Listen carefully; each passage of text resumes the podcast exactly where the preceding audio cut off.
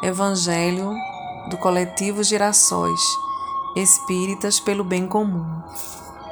Terça-feira, onze de maio de dois mil e vinte e um.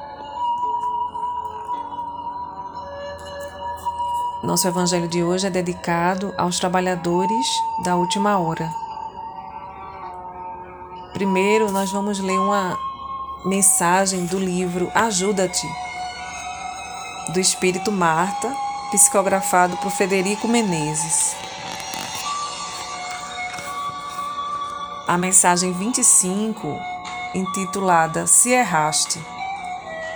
Se porventura caíste nos vãos das experiências múltiplas, sê sincero contigo mesmo e aproveita a consciência do equívoco para nutrir-se da legítima humildade. Não será crível que os céus regozijem-se pela lucidez adquirida, ainda que às custas de tantas lágrimas? Favoreça-te a visão que permite o espiritismo e contorna os caminhos do debacle.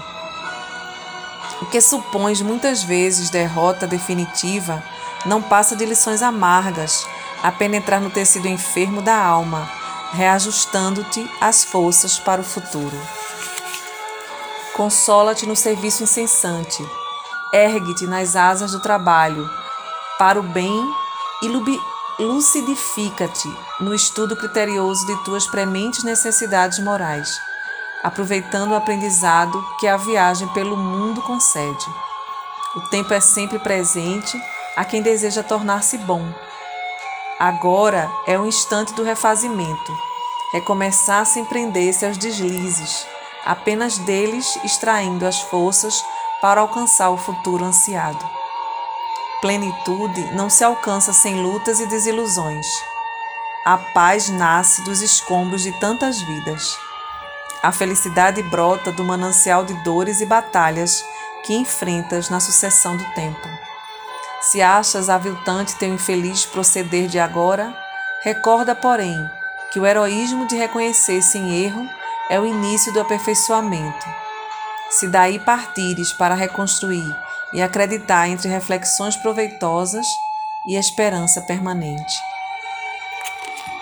Agora nós vamos fazer a leitura do item de hoje do Evangelho segundo o Espiritismo, do capítulo décimo, Bem-aventurados os que são misericordiosos, sobre a indulgência, item dezoito, do Bispo de Nevers, do Fétre, Bordeaux. Meus caros amigos, sede severos para convosco e indulgentes para com as fraquezas dos outros. Esta é uma prática da santa caridade, que poucas pessoas observam.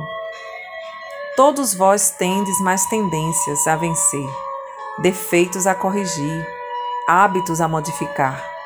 Todos vós tendes um fardo mais ou menos pesado do qual vos deveis livrar para subir o cume da montanha do progresso. Por que havereis de ser observadores tão exigentes para com o vosso próximo e tão cego em relação a vós mesmos? Quando cessareis de perceber no olho do vosso irmão o argueiro, o cisco que o fere, sem ver no vosso a trave que vos cega e vos faz caminhar de queda em queda? Acreditai nos espíritos, vossos irmãos. Todo homem muito orgulhoso, por se julgar superior em virtudes e em méritos aos seus irmãos encarnados, é insensato e culpado, e Deus o julgará por isso no dia da sua justiça. O verdadeiro caráter da caridade é a modéstia e a humildade. Ambas consistem em ver apenas superficialmente os defeitos dos outros e ressaltando neles o que há de bom. Ainda que o coração humano seja um abismo de corrupção, sempre existe em algumas de suas regiões mais ocultas o germe dos bons sentimentos, centelha viva da essência espiritual. Espiritismo, doutrina consoladora e bendita. Felizes daqueles que te conhecem e que tiram proveito dos salutares ensinamentos dos Espíritos do Senhor. Para eles, o caminho está iluminado, e ao longo do trajeto podem ler essas palavras que lhes indicam o meio de chegar ao objetivo.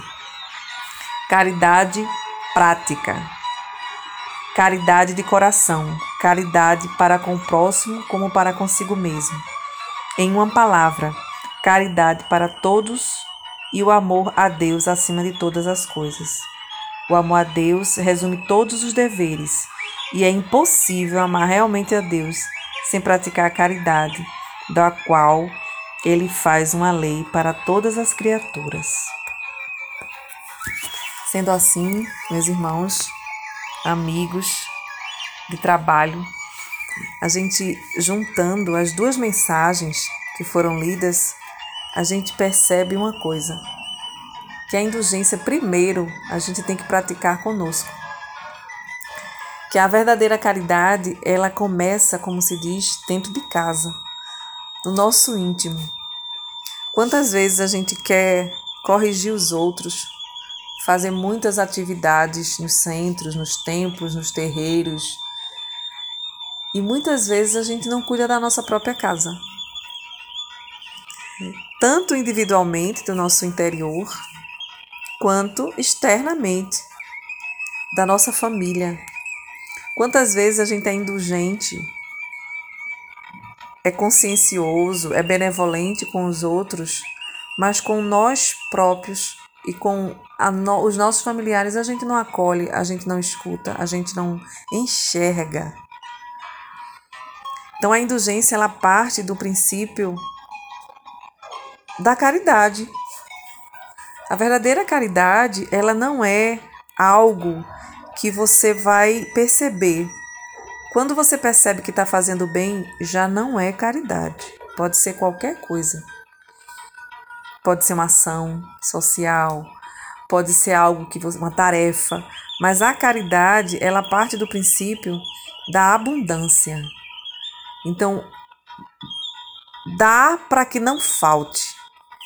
Então, é algo que é natural. Então, no, no processo do amor, é, ele cita na lição a questão da humildade. O que é ser humilde? É a gente saber tanto o nosso valor que a gente não se sente diminuído, nem exaltado na presença das situações ou das pessoas. Então, a verdadeira caridade, ela não se exalta, né? A indulgência verdadeira, ela primeiro começa conosco.